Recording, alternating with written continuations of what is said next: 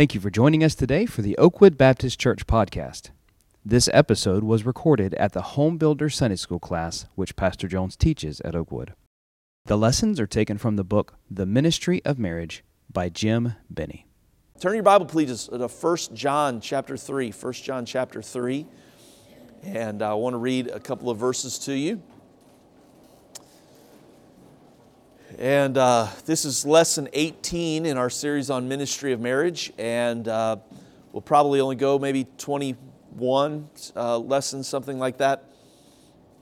And so we're coming to a conclusion uh, on that. I, I might uh, do a series on friendship.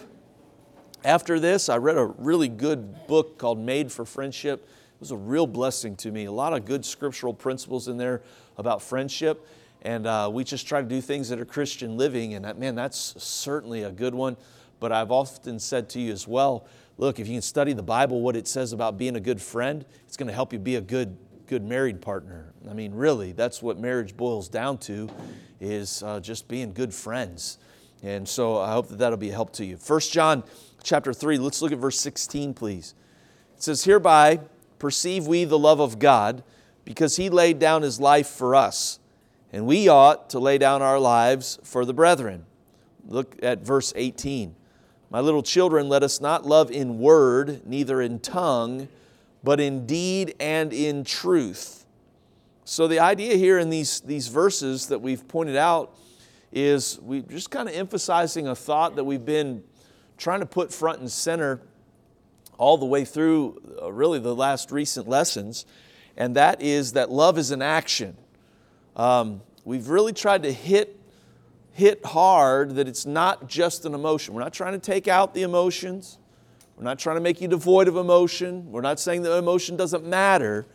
We're just trying to say, really, love is a decision, love is more of an action. I mean, un- think about it. It doesn't matter where you go in the world, everybody understands a smile. Everybody understands a hug. Understand, everybody understands food. You, you know what I'm saying? Those are, those are actions and they, they can be summarized as, as love. Now, God knew that it was necessary to prove His love to us. We read that in verse 16 here. Hereby we perceive, hereby perceive we the love of God. Why? Because He laid down His life for us. You see there? That's how we can know that God loves us because of the cross. Okay? If you ever get feeling like, oh, God doesn't love me, He doesn't care about me, just remind yourself of Calvary. Okay? Uh, that's just showing us that love is a decision, love is an action. And so then he says in this same verse that God expects us to reach out to others the way that he reached out to us. That's what the Bible is telling us. Uh, we ought to lay down our lives for the brethren. So, what we're talking about this morning is your mate can measure your love by your actions. Listen, he or she may not be able to see your feelings. I know sometimes we, we, we want our spouse to be able to read our minds and understand exactly what we're thinking and, and be able to sympathize exactly how we're feeling. But you, you and I both know that that may not be possible. All right, so we may not be able to see each other's feelings. We may not be able to even understand each other's words. You know, sometimes we're trying to communicate something and we struggle with it. Um, we're not exactly getting across what we're trying to say. And sometimes you may understand what they're saying, but not believe what they're saying. But what I'm trying to tell you this morning is there is no disputing the love behind the actions.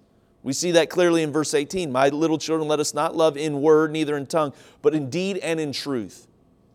So, so the, the adage, your actions speak louder than your words, or I can't hear what you're saying because your, your, your actions are speaking so loudly. Those, those kind of ideas. That's what the Bible is basically saying. Now, think about how you express your love to your children. You determine your expressions of love to your children not by your own need, at least you shouldn't, but by, but by theirs. Um, you, you know, think about it when they're little, boo boos need kisses, right? Um, and think about it. That's what happens. A mom, I, I think about Mindy. You know, we had five kids in seven years.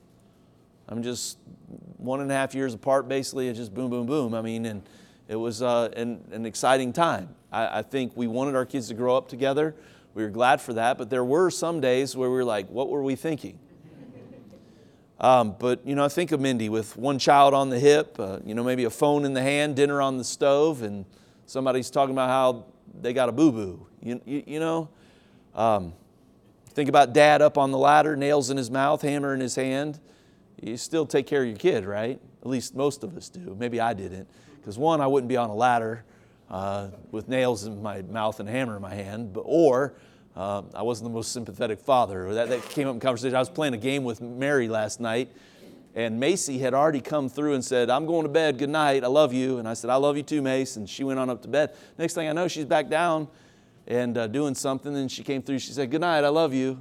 And I said, Love you too, Mace. And when she walked off, I said to Mary, Didn't she already tell me that? And Mary said, she started laughing. She goes, Man, when we were kids, we used to do that to you all the time, Dad. You'd say, I know, you already told me that. Go to bed. so that's kind of dad I am. So I need to practice what I'm preaching here. But anyhow, your spouse needs the same demonstration of love that your child does. Now, I'm not suggesting that you treat your, your spouse like a child, unless that would be insulting. But how do you love, show love for your spouse? You're supposed to give of yourself. You give when it costs something. You give when it's inconvenient. You give with no selfish purpose and agenda behind it. Here's a great statement. I like this. If you want to love your mate more fervently, then learn how to give of yourself more frequently. That's a good statement. If you want to love your spouse or lo- want to love your mate more fervently, then learn to give yourself more frequently. You could say it this way too the more you show love, the more your love will grow. The more you show love, the more your love will grow. So I want to give you this morning, I'll just give you in the time that we have three actions that show mercy toward your spouse. Three actions that show mercy toward your spouse. Number one, take the initiative when there's a problem. Take the initiative when there's a problem. You'll find that in marriage, uh, really in life, you should be more proactive than reactive. A lot of times we have to react to things. Things are thrust upon us. We have to react. But it's better to be proactive if at all possible. In fact, study Christianity, and really Jesus taught us in so many ways to be proactive. Uh, for example, we are taught in the Bible to love your enemies. That's a proactive approach to disagreement or problems between people. We are also taught uh, the parable of the Good Samaritan, right? Uh, you, you, need seen assignment given kind of thing, right? You, you, don't, you don't have to, who's my neighbor that people would ask? And Jesus said, anybody that's around you, that's your neighbor. Um, you see, uh, Paul, we've been studying his life. He's preaching and persecution and suffering, those kind of things. He's being proactive rather than reactive. And a proactive ministry is based on the needs of others. Now, that person may be an enemy, maybe a stranger, maybe a friend, but we need to be proactive, right? Now, again, I want to clarify that doesn't mean you do everything for everybody. You can't. Jesus didn't do everything for everybody. Jesus told, read the Bible, Jesus told people no. He didn't do everything that everybody ever expected of him. That's impossible. You're one person. But I'm simply saying we ought to be proactive in the way we minister to each other, especially our spouse. Too many marriages deteriorate into a you first mindset. And when that happens, nobody moves. You know, well, I'm not going to do this unless she, and I'm not going to do this until he. And that's just a bad place to be. That's not where God wants you to be in your marriage, not in your marriage. I, I mean, you know, let's just take the whole Ephesians 5. We talked about that a lot, right? Husbands, love your wives. Wives, submit to your husbands. Well, you know, you might have a wife that says, Well, I'll submit to him when he starts loving me. The husband says, Well, I'll love you when you submit. Listen, here's the point that I'm trying to make here. When you get into that situation, everybody loses. Everybody loses. Now, I know that many, many people see it as a sign of weakness to go first. But can I just say this to you? You have to be very, very careful here because every one of us, I don't care what your personality type is, I don't care if you're the party, you know, the party animal person. I don't care if you're the strong alpha type leader. I don't care if you're the peacemaker or you're the analytical. It, it, makes no difference what your personality is because of our sin nature that we all inherited from the same source, uh, all the way back to Adam. Everybody in this room struggles with pride. Everybody. Period. I believe that pride is the source and the root of every sin that man commits. And when we say, well, it's just a weakness to go first, you, you know, all you're doing is acting on your pride. Um, again, I, I, think this is an incredibly misunderstood verse, but I'm still going to apply it to this situation. Galatians 6 1 Brethren, if a man be overtaken in a fault, ye which are spiritual, restore such a one with a spirit of meekness the reason I think that that's such an, an, an, misunderstood verse is because it's often lifted out of context. We take that verse and you say, oh man, you got you to bear somebody else's burden. And we totally ignore verse 5 that says that, that every man must bear his own burdens. So the idea is you help somebody in their weakness get strong so that they can bear the burden themselves. That's what's often overlooked in that verse. But, but I'm just simply saying, we do need to practice what Galatians 6 and verse 10 also says is we have therefore opportunity as we have therefore opportunity let us do good unto all men especially them who are the household of faith. So again we're applying this to our spouse because that's your greatest ministry. So who knows the needs of your mate better than you do? Nobody. At least nobody should. And remember fellas i try and constantly remind you dwell with them according to knowledge. No, and, and I think that, that that applies to women too. It's just for whatever reason, the Holy Spirit directed it primarily and specifically to men. Well, you recognize the needs that they have. Who has a better opportunity to help than you do? The answer is nobody. Whom has God chosen for this task other than you? And the answer is nobody. And so, again, I'm just trying to encourage you and challenge you to take the initiative when there's a problem. Uh, don't go to your separate corners and say, well, when they do. No, no, no, no, no. Be proactive. Be proactive. Number two, exercise verbal restraint in your relationship. We've talked about this in the last couple of weeks, but let's talk about it again because this verse specifically talks about my little children, let us not love in word, eh, neither in tongue, but in deed and in truth. And so, again, I think it's emphasizing uh, being careful with your words. Uh, someone might say, I take pride in telling it like it is. Again, I, I can be that way. Some of us, uh, look, understand your differences in personality. Some of us always have something right on the tip of our tongue, don't we? Come on, some of us were born that way. Some of us were born very, very precocious people. Um, as a child, my vocabulary developed quickly. And I have a daughter in this room who is a very precocious child. I, I mean, really, I remember she was very little, like two years old. We had moved and uh, we were in a, um, uh, we were doing some kind of governmental paperwork, getting our license changed or some kind of situation. It wasn't DMV, but it was some sort of government agency where we were filling out paperwork and doing something because of our move. And I remember sitting her up on the counter while I was filling up these papers, and she's two, and she said, "These parents love this stuff." She said, Excuse me, ladies, talking to the, I mean, this is a two year old. She literally said, Excuse me, ladies. And They looked at her and she said, I have boogers in my nose. okay. Oh, thank you, you know. So, I mean, just some of us were born. We always have a comeback, we always have a zinger, we always know what to say. We, we know how to do that. And, and, and I, I'm that way. That's my personality. I'll always have a comment. And, and, and listen, that got me in trouble as a teenager, I can assure you. If my youth director was here, I'm sure he wanted to kill me because I always had a comment for everything, and I, and I, I was one of those that thought I was a lot funnier than I actually was, right? Will you bring that into a marriage relationship? My wife is different. She's a different personality. My wife is the kind of person that she thinks of what to say after the conversation is over. Some of you can relate to that, right? I'm not saying she's not she's not sharp intellectually. I'm not saying it's just she processes it afterwards and goes, "Oh, I, should have said this. Why didn't I do that?"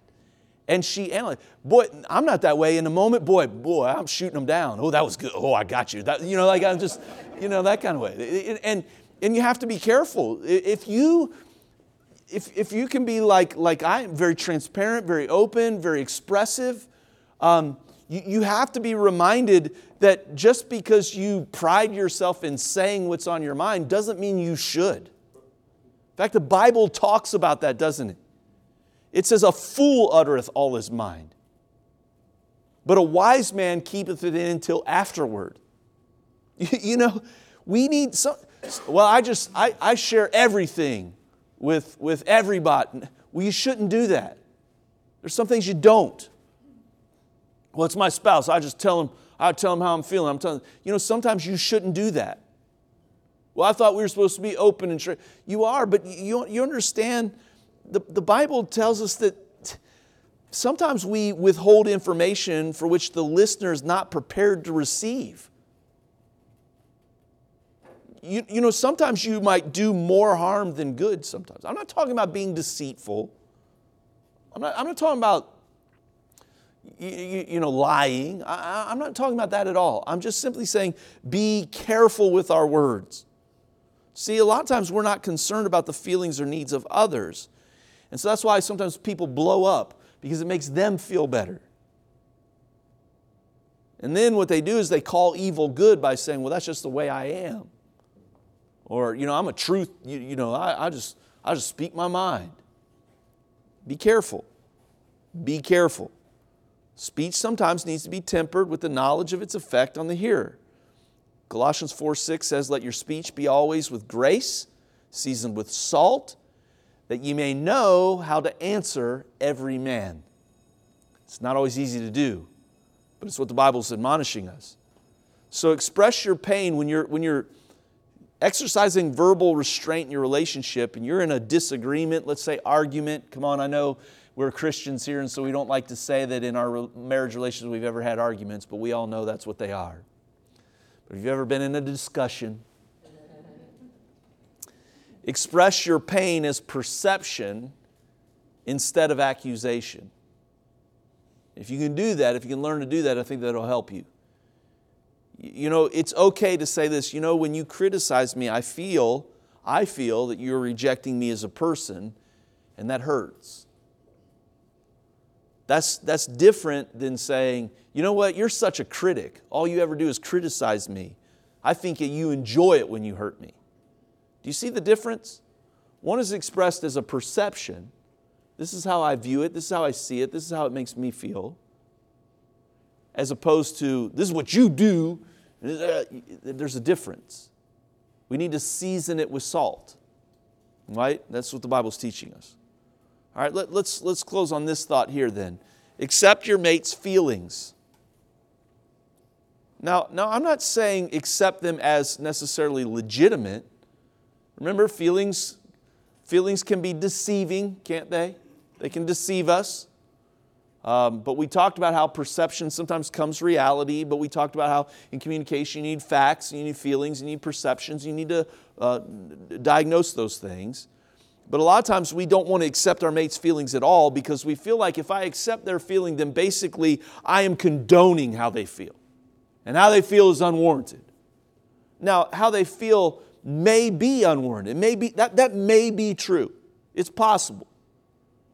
Sometimes we, we feel like, like again, uh, talk about little kids. If, if, if little kids are scared of the dark, you know, we don't, I don't think you should just leave the lights on all night.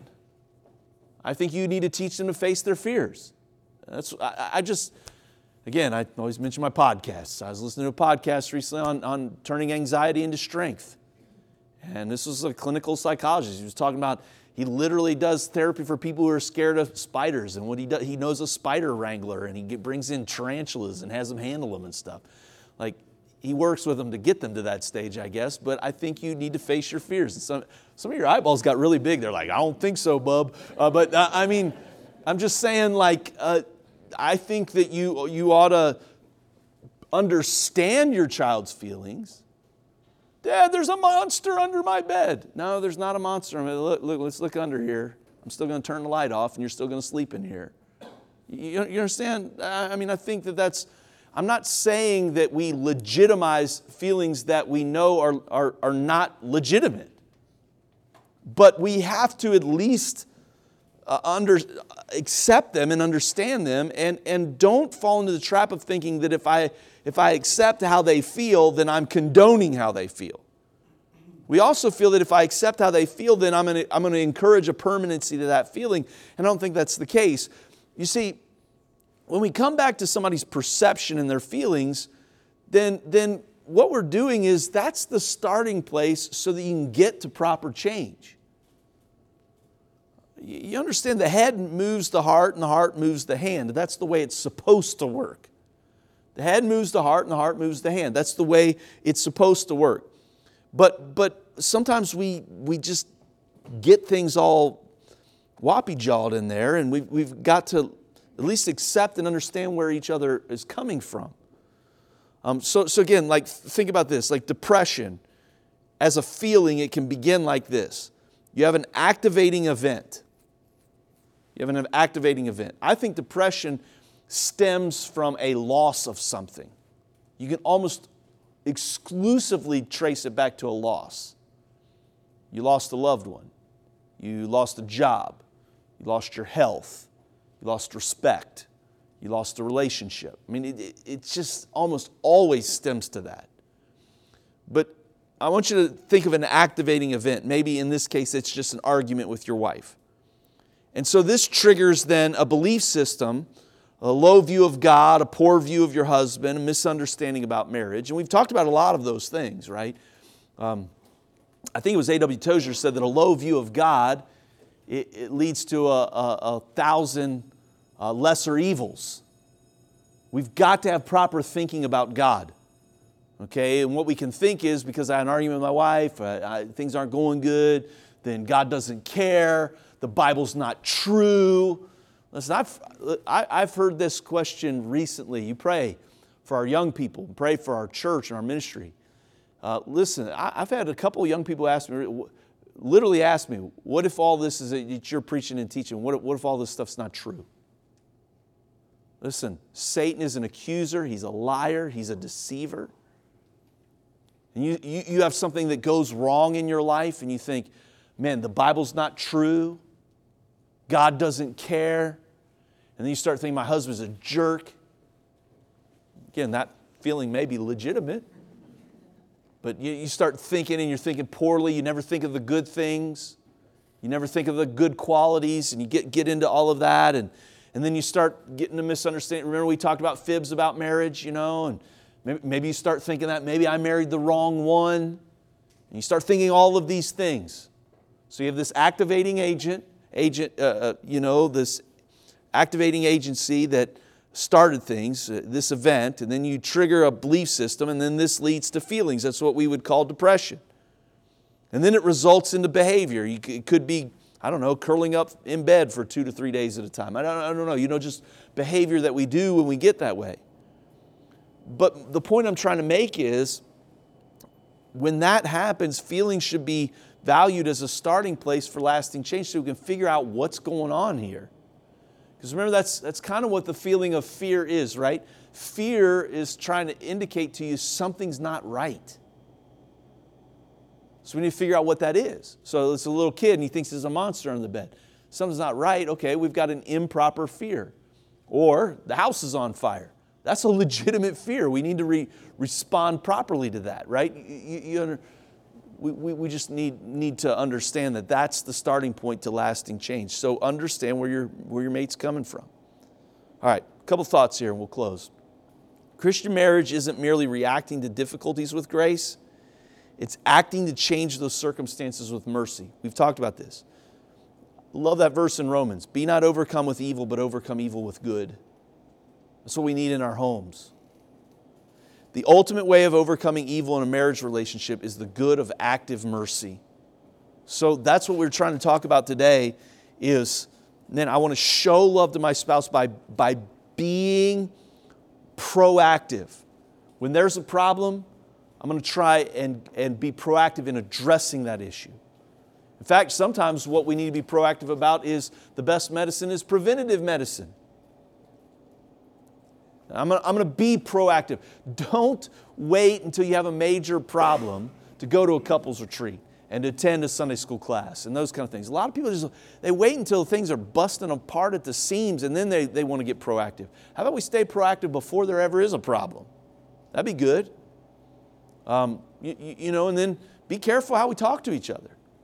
Again, I don't want to re-preach and teach everything, but it's so true. We get so comfortable with one another that we speak to each other in ways we would never speak to anybody else. You know it's true. I've been guilty of it, and I know you have too. You get so comfortable with one another, you wouldn't, you wouldn't talk to a stranger on the street the way you do to your spouse. We have to season our speech with, with, with grace. We have to be careful. And then, thirdly, understand and accept each other's feelings as a starting point to change. All right? Let's overcome evil with good as God gives us grace. Hey, I appreciate it so much. Thanks for being in Sunday school this morning. I hope it's a help and encouragement to you. Uh, please pray for the service. You're dismissed.